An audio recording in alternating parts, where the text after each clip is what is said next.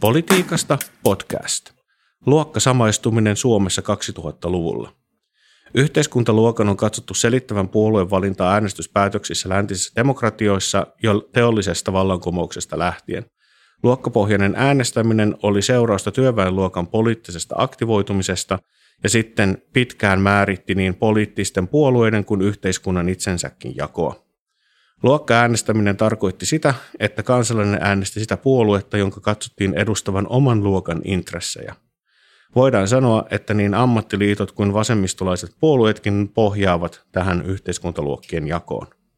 Tutkimusten mukaan kuitenkin 1980-luvulle tultaessa äänestäjien luokka-aseman vaikutus äänestyspäätöksiin heikkeni. Vaikka luokkapolitiikka mielletäänkin kuuluvaksi enemmän vasemmistolaisten puolueiden valta-asemaan, yhteiskuntaluokkien merkitys ei tutkimuksen perusteella ole kuitenkaan politiikasta kadonnut. Toisin sanoen, työväenluokka ei enää äänestä uskollisesti vasemmistolaisia puolueita.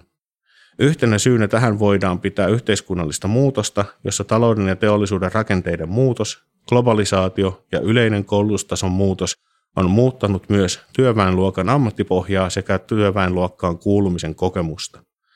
Kyse ei siis enää ole pelkästään objektiivisesta, niin sanotusti ulkoa annetusta luokkamäärityksestä, vaan myös kansalaisen ja äänestäjän subjektiivinen oma kokemus luokka-identiteetistä tai luokkasamaistumisesta otetaan tutkimuksessa huomioon. Politiikan tutkimuksen tutkijatohtori Aino Tiihonen Tampereen yliopistosta on tutkinut tuoreessa väitöskirjassaan juuri työväenluokkaisten äänestäjien äänestyskäyttäytymistä, arvoja ja asenteita sekä heidän puoluevalintojaan Suomessa 2010-luvun eduskuntavaaleissa. Ainoa väitöskirjassa paneudutaan syvemmin juuri tämän objektiivisen luokkaiseman eli ammatin ja subjektiivisen luokkaiseman eli luokkasamaistumisen tarkasteluun. Aino on nyt tutkijatohtorina mukana muun muassa kansalaispätevyyttä tutkivassa Suomen Akatemian rahoittamassa Education, Political Efficacy and Informed Citizenship-hankkeessa eli EPIC-tutkimushankkeessa, jonka johtaja Elina Kestilä-Kekkonen oli aiemmin politiikasta podcastissa vieraana marraskuussa 2021 ja toinen tutkijatohtori Josefina Sipinen aiemmin tänä keväänä. Lisäksi Aino työskentelee myös osa-aikaisena erikoistutkijana Turun yliopistossa vuoden 2022 ajan. Tässä podcastissa keskustelemme kuitenkin pääasiassa luokkasamaistumisesta ja suomalaisesta työväenluokasta ja työväenluokkaisuudesta. Tähän keskusteluun meidät johdattelen siis minä, Politiikasta lehden vastaava päätoimittaja Mikko Poutanen. Mennään siis suoraan asiaan ja tervetuloa Politiikasta podcastiin sekä kuulijat että Aino. Kiitos oikein paljon. Kiva olla täällä. Kiva päästä tästä aiheesta keskustelemaan kanssasi. Eli kysytään tähän alkuun heti tällainen peruskysymys, eli miksi yhteiskuntaluokka, miksi juuri tämä käsite herätteli sinussa tutkimusintressejä? Joo, tätä mä oon miettinyt itse paljon varsinkin nyt jälkeenpäin, kun se väitöskirja on valmis ja, ja se koko projekti on takana päin ja, ja on kohdannut tämän kysymyksen jo aikaisemminkin. Ja no yhteiskuntaluokka ei sinänsä varmaan mikään yllättävä että se on, on, on käsitteenä, jos puhutaan yhteiskuntatieteellisestä tutkimuksesta. Se on kuitenkin ehkä se kaikista keskeisin tai yksi keskeisimmistä ja perinteisimmistä käsitteistä yhteiskuntatieteissä. Mutta jos mä mietin, että miten mä itse siihen tartuin tai, tai miksi, miksi tästä tutkimuksesta tuli tällainen, kun siitä tuli, niin se varmasti liittyy paljon siihen luokkasamastumisen käsitteen löytämiseen ja, ja niin kuin ylipäätänsä tuohon, mitä toit tässä introssakin esille, että se ei aina kulje käsi kädessä sen ammatin kanssa, että ne voi ollakin eri. Niin siinä kohtaa se oli ainakin itselle semmoinen tosi mielenkiintoinen varhainen löydös, kun, kun laitoin kädet niin sanotusti multaan ja lähdin, lähdin katsoa näitä aineistoja, joita omassa tutkimuksessa käytin. Mutta tota, sitten varmaan siihen liittyy paljon myös semmoista, mitä mediassa ja, ja niin kuin tämmöisessä ehkä yleistajuisemmassa teksteissä on, on niin kuin keskusteltu tämmöisestä yhteiskuntaluokan kuolemasta tai katoamisesta ja siitä, että luokat ovat muutoksessa tai mitä niille tapahtuu ja mitä, mitä me niillä niin kuin jäsennetään, niin, niin tämä iso keskustelu kiinnosti myös paljon itseäni. Ja, ja tota, toki jos, jos niin kuin miettii vielä vähän pidemmälle, niin oma maisteri, maisterivaiheen, tai siis oma gradu Graduhan käsitteli vähän saman tyylistä tutkimusaihetta. ja jo siinä, siinä tota työssä lähestyy näitä yhteiskuntaluokkia ja, ja tota, sieltä jo kumpuaa se jonkinlainen kiinnostus.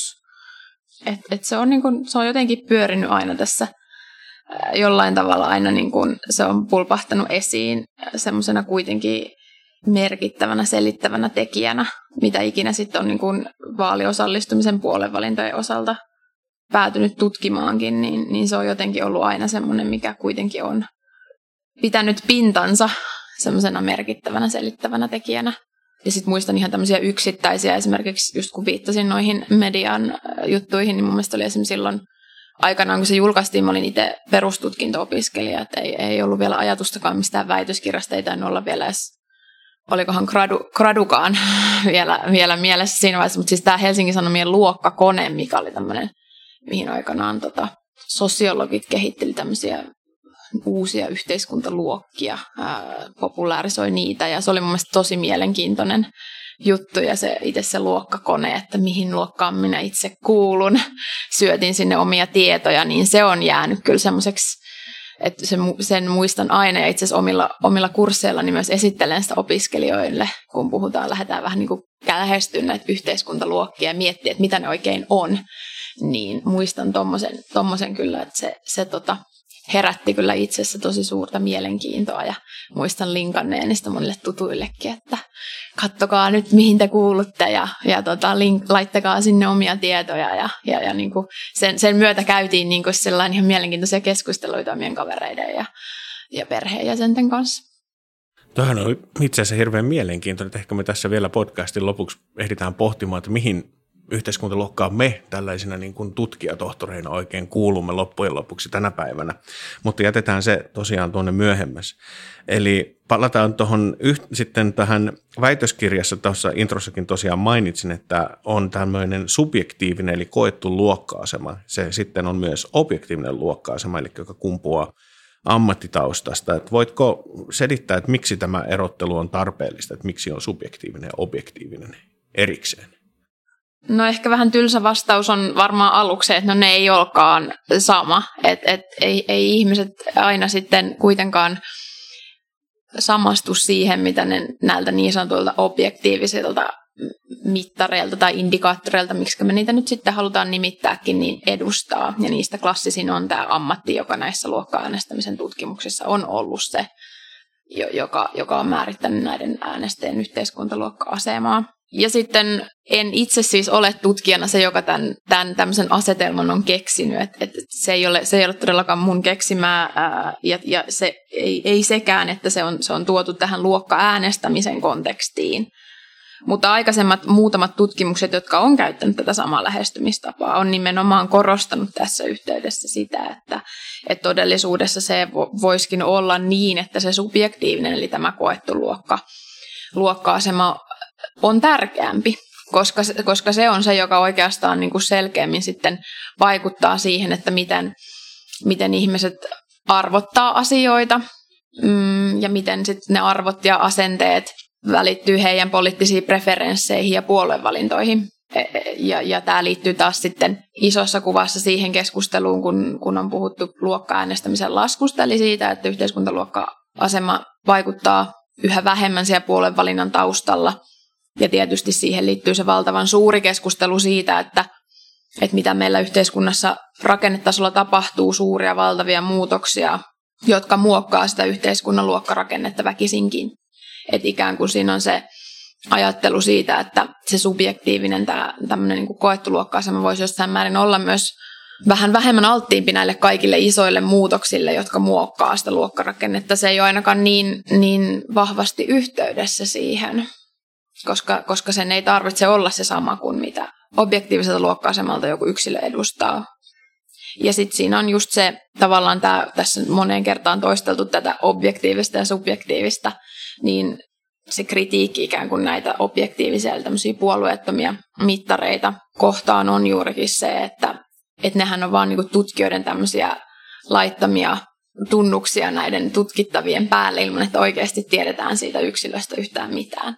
Toki en, en, en ole tehnyt kvalitatiivista tutkimusta, mutta, mutta siis kvantitatiivista, kvantitatiivista oma tutkimus on täysin ollut tässä väitöskirjassa, mutta, Mutta kuitenkin, että ikään kuin tämmöisellä vähän niin kuin, tai näillä subjektiivisilla luokkamittareilla, jos tämä luokkasamastuminen on se klassisin, niin voitaisiin vähän enemmän niin kuin päästä sisään siitä, että mitä se yksi yksilö mahdollisesti ajattelee ja tiedettäisiin ikään kuin hänestä vähän enemmän kuin vain se, että katsotaan vaikka hänen ammatti- tai tulotaso ja kategorisoidaan hänet automaattisesti sitä kautta johonkin luokkaan.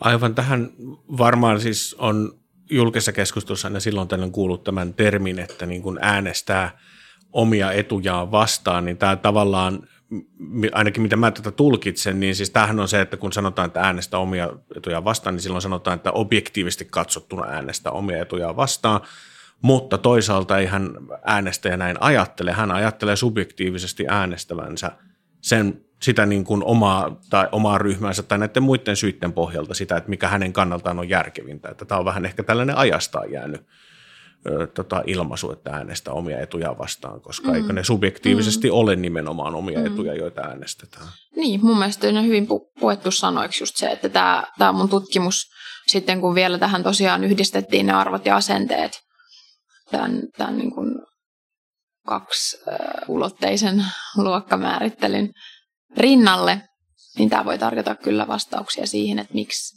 miksi päälle päin yksittäinen äänestäjä saattaa äänestää niin kuin vastoin hänen, hänen tota, omia etujaan tai, tai niin kuin ikään kuin vastoin sitä luokka-äänestämisen oletusta. Mm. Ja tästä oikeastaan päästäänkin tosi sujuvasti tähän, että työväenluokka ei siis enää äänestä vasemmistoa tai ainakaan yksinomaan vasemmistoa niin kuin aiemmin kovin voimakkaasti tämä niin kuin oletus oli. Onko meillä siis enää perinteisessä mielessä työväenluokkaisia puolueitakaan?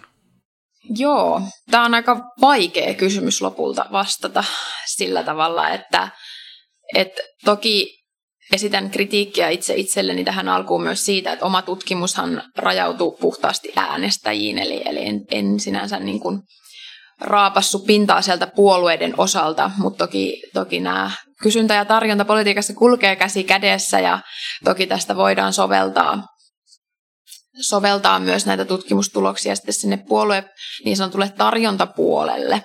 Mutta se, mitä näistä niin kun työväenluokkaisista äänestäjistä tässä omassa tutkimuksessa havaitsin, niin, niin juurikin tämän, mihin varmaan viittasitkin, että heidän, heidän äänensä todellakin jakautuu yhä niin kuin useammalle puolueelle, että, että kyllähän sieltä tietysti ed- erottuu edelleen yhä sitä perinteistä työväenluokka-äänestämistä, eli joka Suomen kontekstissa tarkoittaa sitä, että työväenluokkaiset äänestäjät äänestää sosiaalidemokraattista puoluetta tai vasemmistoliittoa, mutta sitten sieltä löytyy myös yhtä lailla sitä, että äänestetään perussuomalaisia, äänestetään vihreitä, äänestetään keskustapuoluetta. Et, et se on niin paljon hajautetumpaa, kyllä.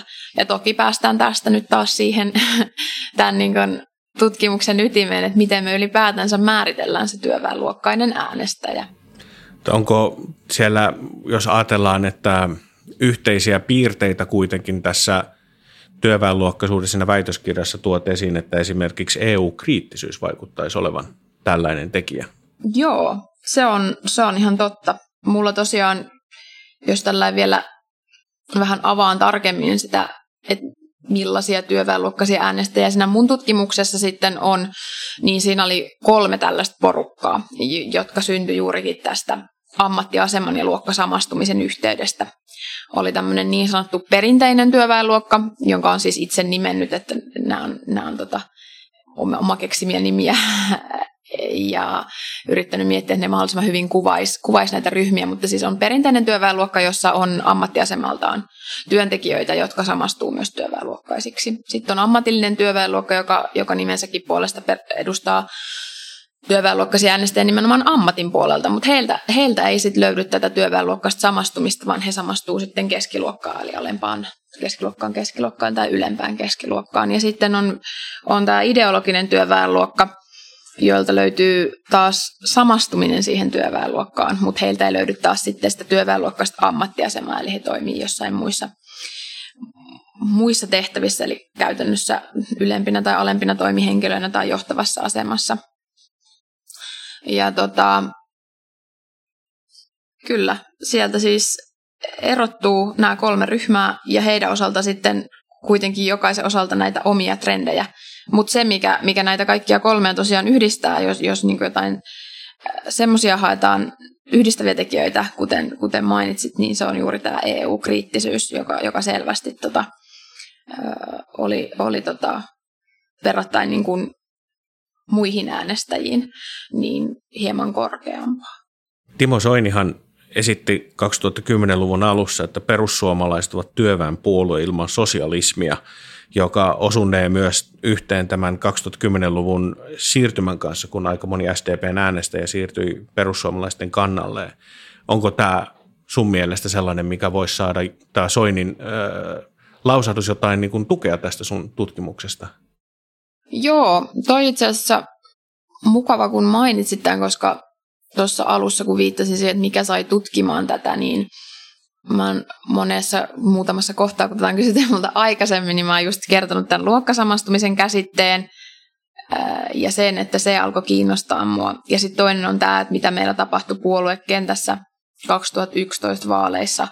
Perussuomalaisten nousu, historiallinen vaalivoitto – ja jo aika nopeasti huomattiin, että siellä tapahtui nimenomaan liikehdintää sosiaalidemokraattisesta puolueesta perussuomalaisten taakse. Toki sitä tapahtui muistakin puolueista.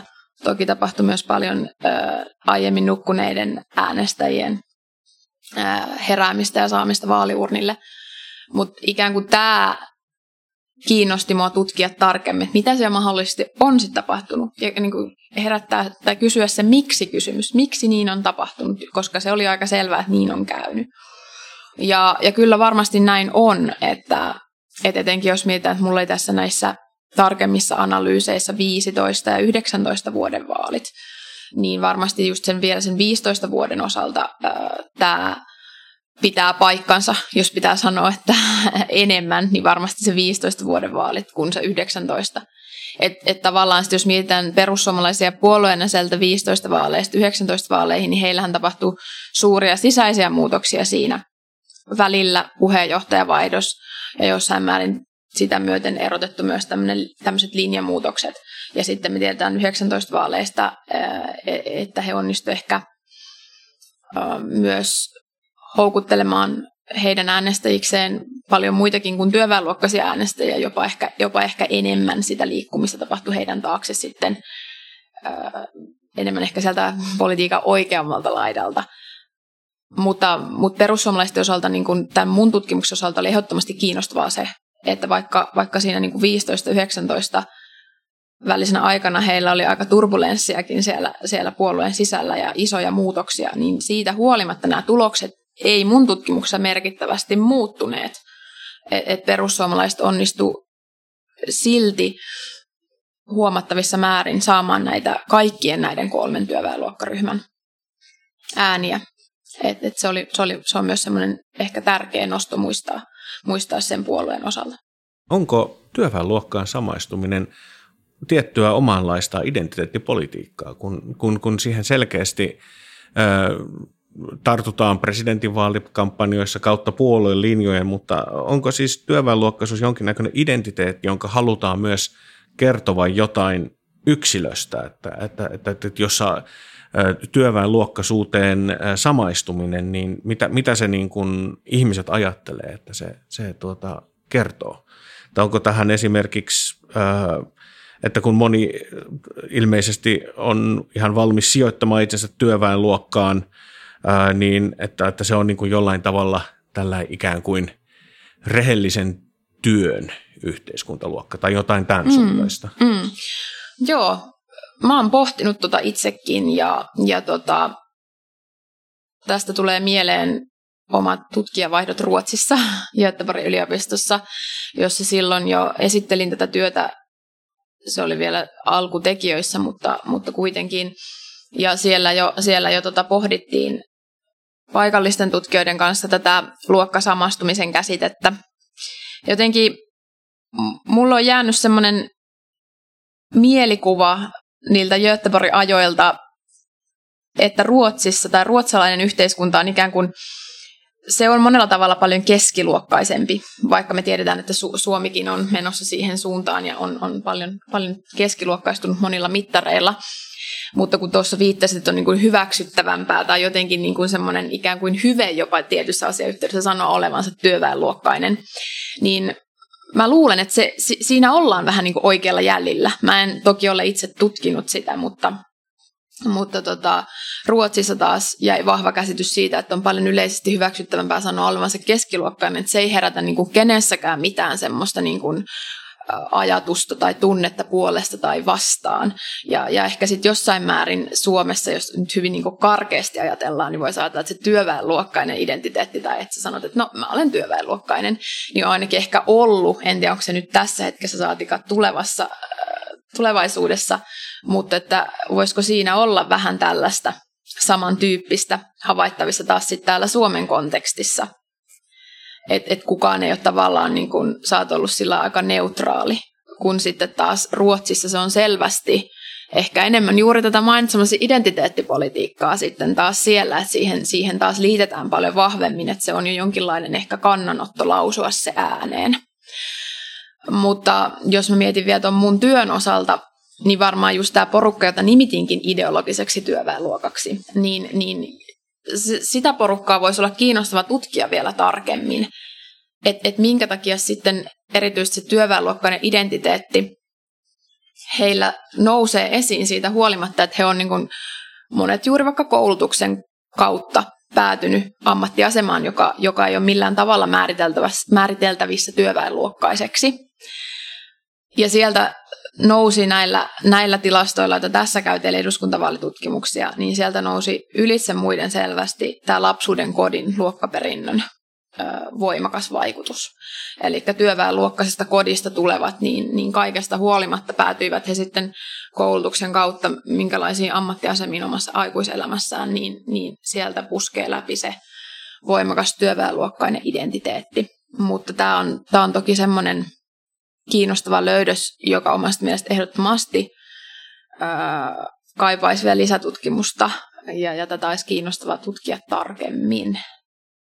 Tässä ihan selkeästi meidän tarvitsee tosiaan palata siihen kysymykseen, että mm-hmm. tota, tämä kysymys tästä luokkatunnistautumisesta ja, tai, tai siihen, että mihin, mihin luokkasamaistumisesta, anteeksi, niin se, tota, se on kyllä mun mielestä hirmu kiinnostava kokonaisuus, mutta sitä enemmän vielä kysyn, että tuota, voiko tutkimuksesi perusteella myös pohtia jotain tällaisia työväenluokan muutoksia yhteiskuntarakenteiden muuttuessa, että onko, onko tällainen työväenluokkaisilla äänestäjillä Suomessa esimerkiksi maantieteellistä painotusta, tai ainakin aiemmin työväenluokkahan on keskittynyt teollisuuskeskuksiin eli suurempiin kaupunkeihin. Onko koulutustaso yhä vielä jollain tavalla työväenluokkaa kuvaava muuttuja, entä sukupuolijakauma tai näin edespäin? No, mä itse olisin aika varovainen tuohon vastaamaan tämän työn pohjalta. Et paitsi se, että tämä aineistot, joita tässä käytin, niin, niin ne ei palvele antamaan vastauksia tuollaisiin kysymyksiin. Ja sitten toisaalta taas myös se, mikä on perusteltu kritiikkikin tälle mun työlle, on se, että lopulta se aika tai se ajallinen jakso, jota tässä tarkastellaan, on lopulta hyvin lyhyt että ei voida puhua, niin kuin, tai täytyy olla hyvin varovainen tekemään tästä niin kuin sellaisia johtopäätöksiä, joissa, joissa puhuttaisiin vaikka ajallisesta muutoksesta, vaan enemmän tämä on tämmöinen niin kuin ajankuva siitä tietystä aika lyhyestä ajanjaksosta. Mutta sitten toki tässä työssä mä, tai tätä tehdessä mä totta kai perustuin, perustuin mä tutustuin tämmöisiin isompiin meidän Suomen väestöä koskeviin tilastoihin, koska mä ikään kuin lähdin lähestymään sitä juuri sitä näkökulmasta, että, että kuka se työväenluokka on tai mikä se on, mikä sitä määrittää. Ja vaikka en varsinaista analyysiä itse siitä ole tuottanut, niin toki uskallan väittää näin, että et, et monilla näillä juuri, kun mainitsit näitä erilaisia työväenluokkaa määrittäviä tekijöitä, jotka oli kaikki objektiivisia, juuri se koulutus tai ammattitaso, niin, kaikilla näillä mittareilla on, on selvää, että se semmoinen objektiivinen, semmoinen perinteinen, mitä me niin ajatellaan, niin se työväenluokka on supistumassa. Ja, ja niin kuin siihen liittyy just isossa määrin meidän ammattirakenteen muutos, globalisaatiokehitys ja, ja sitten koulutustason nousu. Ja mitä pidemmälle tietysti aikaa menee ja sukupolvet vaihtuvat, niin, niin voidaan olettaa, että, että näin se trendi tulee olemaan. Ja, ja toki niin kuin voidaan ajatella sitten, että jossain vaiheessa tulee varmasti kysyntää sille, että on määriteltävä sitä työväenluokkaakin uudelleen, jota ehkä jossain määrin tässä omassa työssäkin olen, olen ja pyrkinyt tekemään.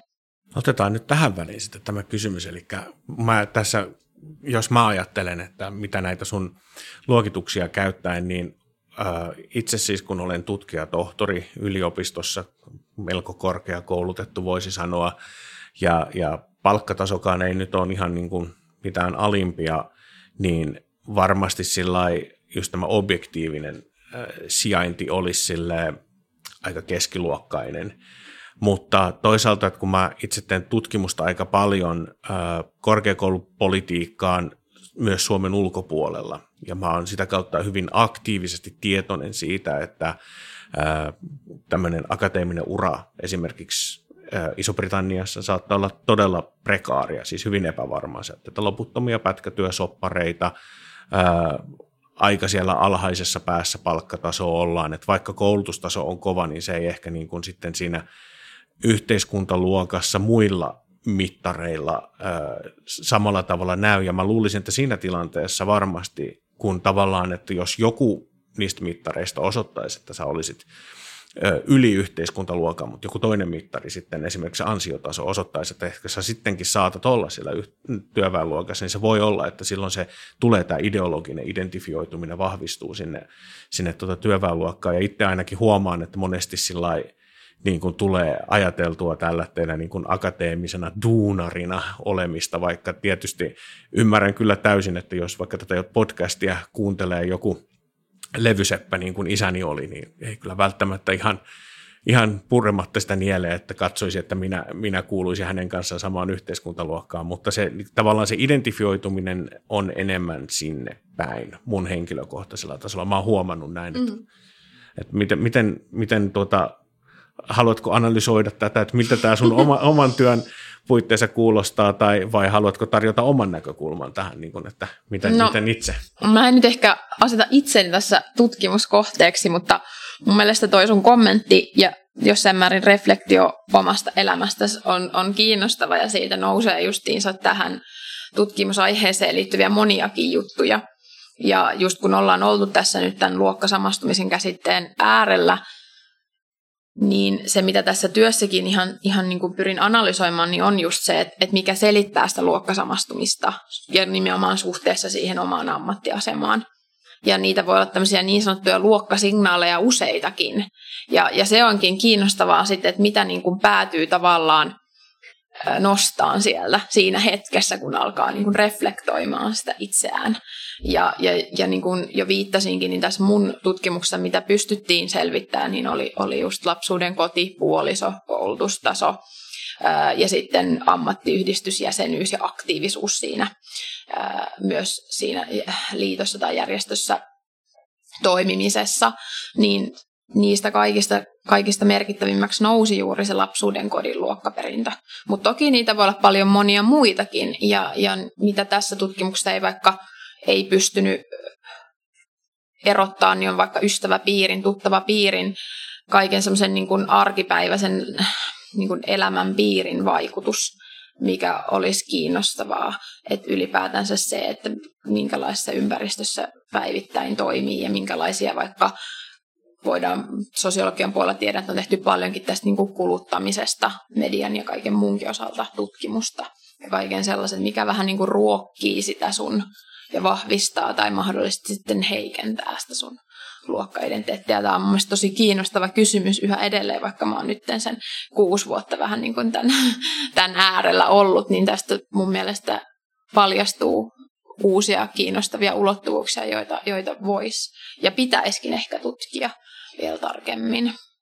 Toi mun mielestä toi oleellinenhan tässä on sitten pitäisi, eli tavallaan tämä tutkijoilla tulee tämä niin kuin palo, että huomaa, että täällä on jotain mielenkiintoista, tätä pitäisi tutkia.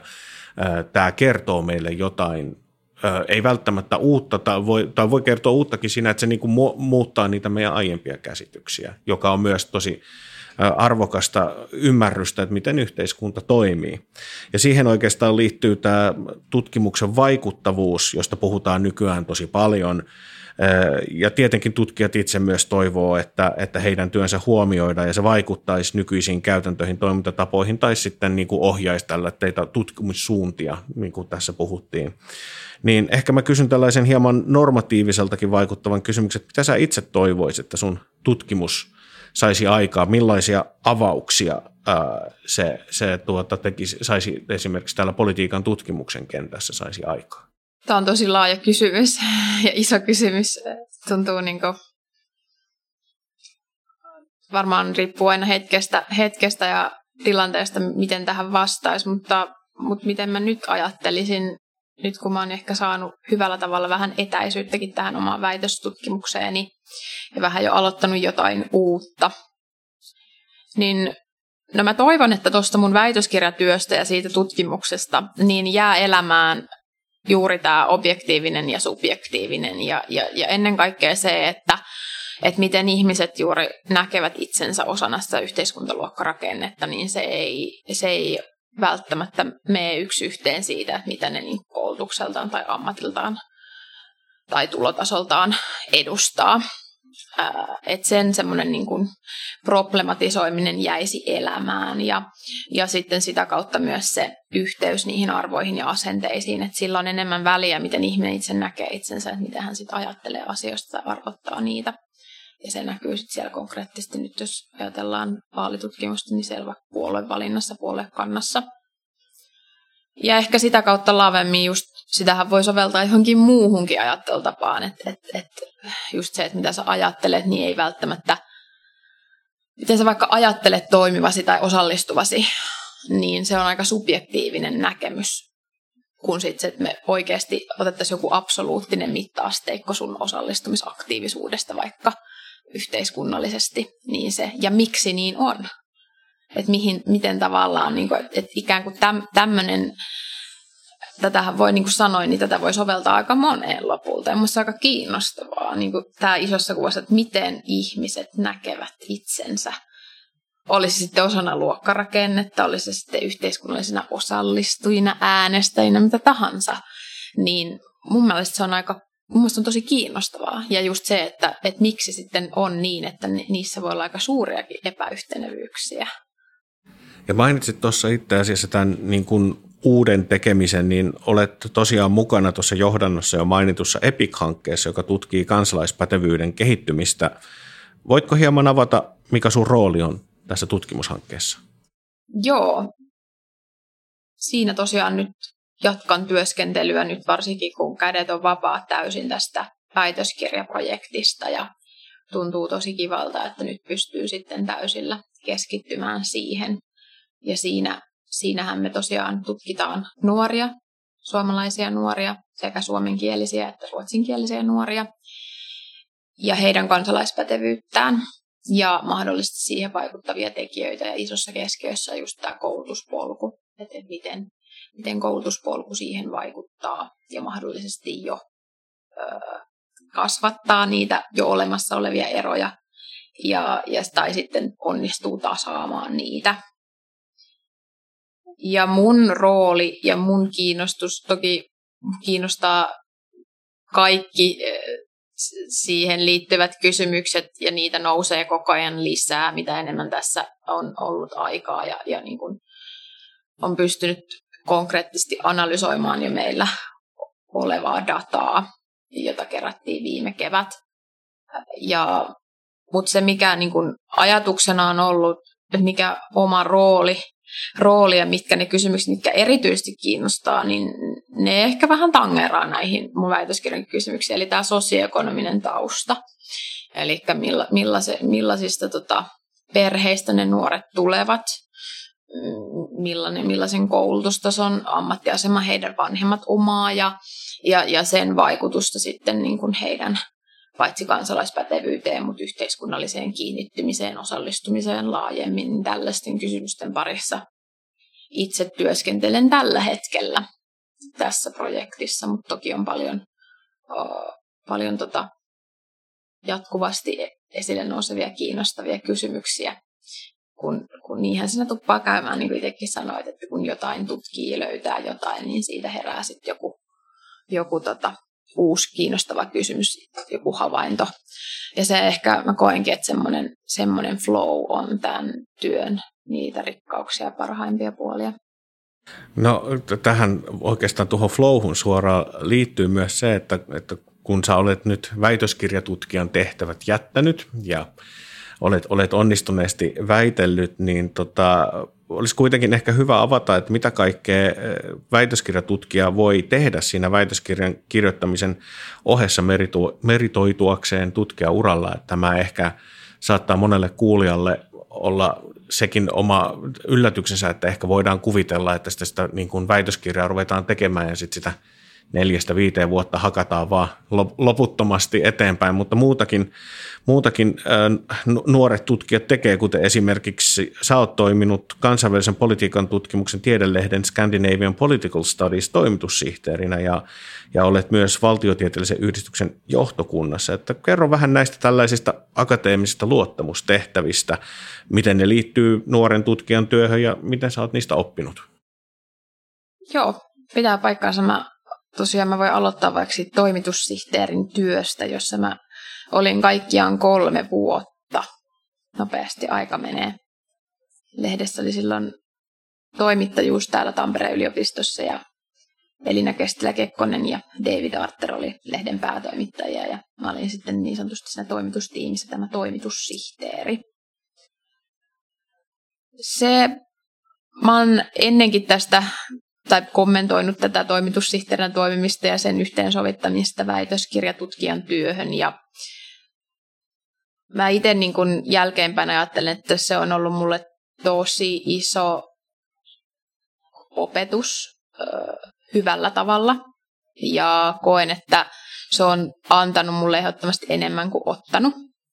Mutta se on aika iso työ työmäärällisesti. Et sillä tavalla totta kai ajattelen näin, että jos joku väitöskirjatutkija tätä kuuntelee ja hänelle on tarjottu jotain vastaavaa työtä, niin kannustan ehdottomasti, että ota se. Että se antaa niin paljon semmoisen, se antaa niin ainutlaatuisen näköalapaikan siihen tieteellisen julkaisemisprosessin ää, näkemiseen ja, ja tota, koko siihen maailmaan, jossa on paljon semmoista hiljasta tietoa, joka, joka ehkä aloittelevaa tutkijaa jossain määrin ahdistaa, mikä on mun mielestä aika inhimillistä ja on, on niin kuin ollut itsellekin se aika niin kuin semmoinen jännittävä ja epämääräinen prosessi, kun mistään ei voi oikein tietää. Ja mitä siinä sitten niin kuin tapahtuu ja miksi joku hylätään ja joku, joku, miksi se sama käsikirjoitus hylätään jossain toisaalla ja jossain se menee läpi mikä niin kuin on aika kaukana semmoisesta niin absoluuttisesta ajattelusta, että tämä on hyvä artikkeli. Mutta se, että pitää kuitenkin sen väitöskirjatutkijan, jolle tätä tämmöistä mahdollista tarjotaan, niin täytyy kuitenkin tiedostaa se, että se, se vie aika paljon niin kuin resursseja ja nimenomaan resursseista aikaa. Että se, et, et se, semmoisen sitoutuminen niin kannattaa kuitenkin sitten niin kuin pystyä siinä kohtaa miettimään, että kuinka pitkä ikinä semmoinen mahdollinen pesti onkaan, että, että miltä ne tulevat vuodet näyttää ja näin. Ja toki täytyy tässä kohtaa just kehua sitä omaa tiimiä, joka meillä oli Elinan ja Davidin kanssa. Että heidän kanssa oli kyllä niin kuin helppo tehdä sitä. Että meillä oli selkeästi se työjako ja kaikki toimi tosi hyvin, että et, et varmasti sillä on iso merkitys siinä, että minkä takia mulle jäi siitä niin, niin kuitenkin hyvä ja onnistunut kokemus. Ja sitten tosiaan olen myös ollut valtiotieteellisessä yhdistyksen johtokunnassa jäsenenä siellä Tampereen edustajana Mikon kanssa, joka istuu tässä mun vastapäätä. Ja se on ollut kyllä kans tosi mukavaa ja hyödyllistä väitöskirjatutkijalle. Se on ollut semmoista niin kuin lempeää verkostoitumista ja, ja niin kuin en mä tiedä. Mulla on jäänyt siitä kyllä semmoinen, niin se on ollut mukava semmoinen lisäyhteisö tähän niin kuin, muiden yhteisöjen rinnalle, missä on mukana.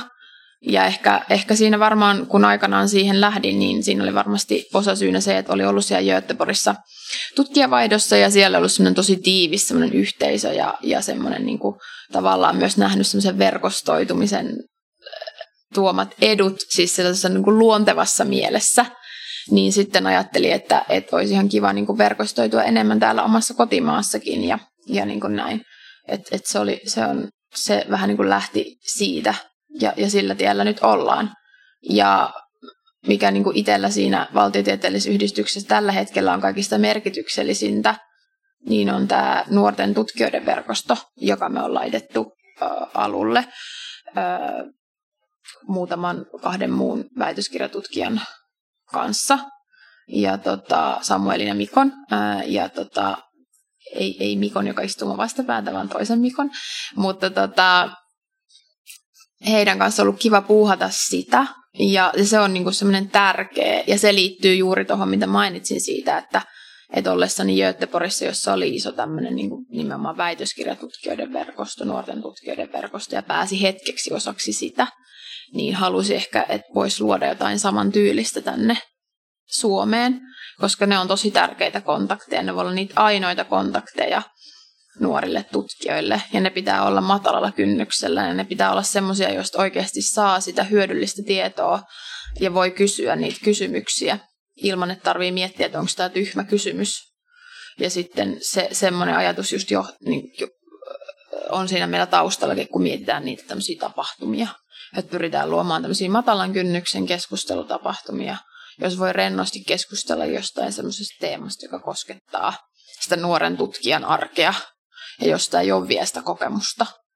Niin, niin se on ollut kyllä. Et toki nyt me ollaan perustettu tämä, tai, tai sanotaan, että tämä, tämä nuorten tutkijoiden verkosto on korona-ajan lapsi. Et nyt toivotaan tietysti, että tämä poikkeuksellinen aika alkaa olla meidän takana päin ja me voidaan oikeasti järjestää näitä verkoston tapahtumia myös ehkä sitten silleen, että me fyysisesti tavataan jossain. Mutta toisaalta se on myös ollut aika, aika kivakin, että niitä on pystynyt järjestämään aika spontaanistikin ja niihin, niihin osallistuminen on voinut olla aika spontaania ja, ja semmoista niin kuin vähän resursseja vaativaa, koska sä oot voinut vaan klikkailla itse sinne Zoomiin tai Teamsiin ja, ja sitten olla siinä mukana siinä keskustelussa, että et, et toivotaan tälle verkostolle pitkää ikää ja paljon uusia jäseniä ja sitä, että siitä oikeasti ihmiset saa konkreettista hyötyä omaan työhönsä ja uransa alkuun.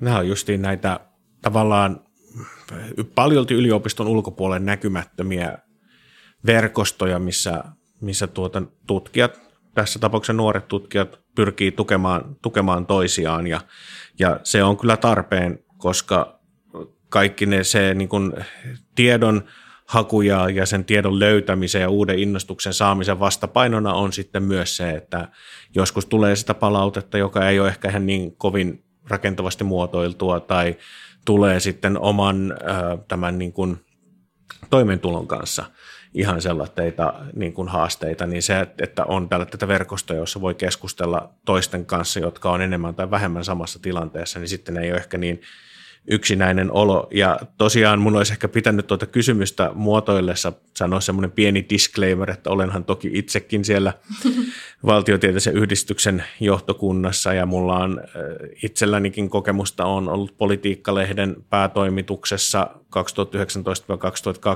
2019-2020 ja nyt tässä politiikasta lehden vastaavana päätoimittajana niin ikään sieltä 2019 lähtien, niin mulla oli tämmöinen oma lehmä ojassa, kun halusin kysellä ja fiiliksiä tällaisesta niin kuin, ähm, julkaisutoimintaan osallistumisesta jo tosi varhaisessa uravaiheessa ja, ja muuta vastaavaa. Että olisi ehkä ollut kuulijoille sillä rehellisyyden nimissä ehkä ihan hyvä, hyvä tuohon kysymykseen jo sisällyttää, mutta tulkoon se nyt tässä selväksi, että itsekin olen, olen tässä ollut ja tässä sitten hyödynsin myös Ainon kokemusta sillä vähän peilatakseni näitä omia, omia fiiliksiä. Että ihan on, yhdyn siis Ainon kommenttiin siinä, että kannattaa lähteä näihin juttuihin mukaan, jos siihen on vaan resursseja, mutta se kannattaa miettiä sekä itsensä kanssa, sitten kysellä ehkä mahdollisesti, jos on väitöskirjaohjaaja, niin omilta ohjaajiltaan, että mitä mieltä he ovat ja, ja sitten tosiaan varmistua siitä, että jos lähtee johonkin toimitukseen mukaan, niin ne on, on sitten hyvä toimiva henkilökemia siellä toimituksen sisällä. Että se kaikki helpottaa sitä,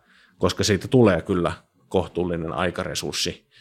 Öö, miten se nyt sanoisi, ei nyt voi sanoa aikaresurssi, tämmöinen kuluttaja siitä tuota työstä. Sä tiivistit hyvin sen, mitä mä halusin sanoa, että tuo just se viesti, että, että olla sellainen niin kuin realistinen siis oikeassa suhteessa, mutta kannattaa myös olla sopivan silleen, miten sanois, rohkea mielinen ja lähteä kokeilemaan myös sitä. Että kyllä se niin kuin varmasti antaa niin paljon semmoista, toistaakseni itseni semmoisen näköalapoikan. Kyllä. Että joka kannattaa hyödyntää. Otetaan tähän loppuun vielä tällainen oma kysymys, mikä mulla on ollut tapana nyt kysyä näissä tutkijahaastatteluissa, että jo sen oma kysymys, johon saat itse vastata. Eli mitä siis Aino toivoisit, että sinulta joskus kysyttäisiin esimerkiksi mediassa tai muuten omaan tutkimukseesi liittyen tai näihin tutkimusprojekteihin liittyen, missä sä oot nyt mukana, tai, tai vaikkapa laajemmin yliopiston tai tutkimukseen liittyen ylipäätänsä, että saa myös soveltaa tällaista vaikkapa sukulaistapaamisessa, että mitä, mitä toivoista sinulta kysytään niiden kysymysten sijaan, mitä sinulta kysytään. Tämä on hyvä kysymys tähän väliin, koska me itse asiassa juhlistettiin mun sukulaisten kanssa viime viikonloppuna mun, mun tätä tohtoriksi valmistumista. Ja, ja tota, mulla on niin sanotusti tuoretta kokemusta tästä. Ja sen pohjalta mä itse ajattelisin, että ylipäätänsä se tutkijan arki ja se kaikki raaka työ, mikä jonkun semmoisen konkreettisen kirjan tai läpyskän taustalla on, niin sitä mielelläni avaisi enemmän. Et, et se on niinku, siellä on tosi paljon niinku, lähtien vaikka siitä, että haetaan rahaa ja sitä ei aina ensimmäisellä kerralla saada. Ja, ja et, et, et ylipäätänsä, että on, voidaan tehdä sitä tutkimusta, niin, niin se, sekään ei ole itsestäänselvyys. Ja sitten kun oli tosi ilahduttava, kun omat sukulaiset paljon kyseli omasta työstä, ehkä niin kuin ensimmäistä kertaa tosi paljon kaikkia kysymyksiä ja he silmät suurina kuunteli, kun mä kerroin vaikka ylipäätänsä, että meillä akatemiassa on useita kirjoittajia usein yhdessä jutussa – ja sovitaan kirjoittajajärjestyksistä. Ja on paljon sellaisia jänniä juttuja, joita ei niin kuin tule ajatelleeksi, että ne voi olla tosi niin kuin eriskummallisia niin kuin meidän työlle ominaisia juttuja, mutta, mutta et, et niitä ei tule niin kuin tietysti yliopiston ulkopuolelta olevat henkilöt välttämättä ajatelleeksi, eikä missään nimessä tarvikkaan, mutta mun mielestä olisi ehkä tärkeää ja ihan mukava just tuoda esille sitä tutkijan työn arkea, että mitä kaikkea se pitää sisällään ja mitä kaikkea me täällä puuhaillaan. Ja murtaa sitä semmoista kammiotutkijuuden myyttiä, että, että kun klassinen kysymys on tietysti ollut se, että et, et, no oliko sulla aina ajatus tehdä väitöskirja, niin ei todellakaan ollut. Mä olin varmasti sellainen, jolla oli se kammiotutkija niin kuin, käsitys ja ajatus siitä, että istutaan yksin. Toki nyt, nyt ollaan istuttu yksin paljon kotona viime aikoina, mutta ei, siihen on ollut aika painavat syyt. Mutta et, et paljon niin kuin lopulta tehdään kuitenkin yhdessä tai voi tehdä yhdessä ja se on niin kuin ollut itsellä ainakin tosi tärkeää. Mutta että, että just semmoinen tutkijan arjen ja tutkijan työn niin kuin kaikessa hyvässä ja pahassa ja nimenomaan myös hyvässä pitää. Että ei saa tietysti pelotella ja, ja luoda sellaista liian synkkää kuvaa siitä, vaan myös ehdottomasti hyvässä, niin sen näkyville tuominen olisi tärkeää. Ja, ja kaikki se, mitä niin kuin yhden aineiston vaikka keräämiseen ja, ja ja niin kuin, että et se on siinä vaiheessa, että sitä voidaan lähteä analysoimaan, niin mitä kaikkia työvaiheita se pitääkään sisällään, niin, niin niistä niin kuin ihan mielelläni kerron ja on niin kuin kiva, että joku, joku kysyy. Tutkimuslupineen kaikkineen. Kyllä, tutkimusluvat myös aika yksi iso, iso osa niin kuin tämmöistä aineistojen keruuta. No niin, ja tähän on varmaan itse asiassa aika hyvä meidän lopettaa. Eli kiitos Aino Tiihonen, että tulit mukaan tähän luokka-äänestämistä ja työväenluokkaa Suomessa käsitelleeseen politiikasta podcastiin. Toki puhuttiin myös paljon muistakin aiheista. Kiitos paljon, oli oikein mukava juttu tuokia. Eli ei muuta kuin muistakaa siis kaikki kuulijat ottaa politiikasta podcastit SoundCloudissa seurantaan, kuin myös suomalaisen politiikan tutkimuksen hankkeita ja tutkijoita, kuten nyt esimerkiksi Ainon tästä, niin ottakaa seurantaan sosiaalisessa mediassa, niin pysytte sitten hyvin ajantasalla siitä, että mitä uusinta tutkimusta, politiikan tutkimusta meillä tehdään. Tämä oli siis Politiikasta podcast ja minä olen Politiikasta lehden vastaava päätoimittaja Mikko Poutanen.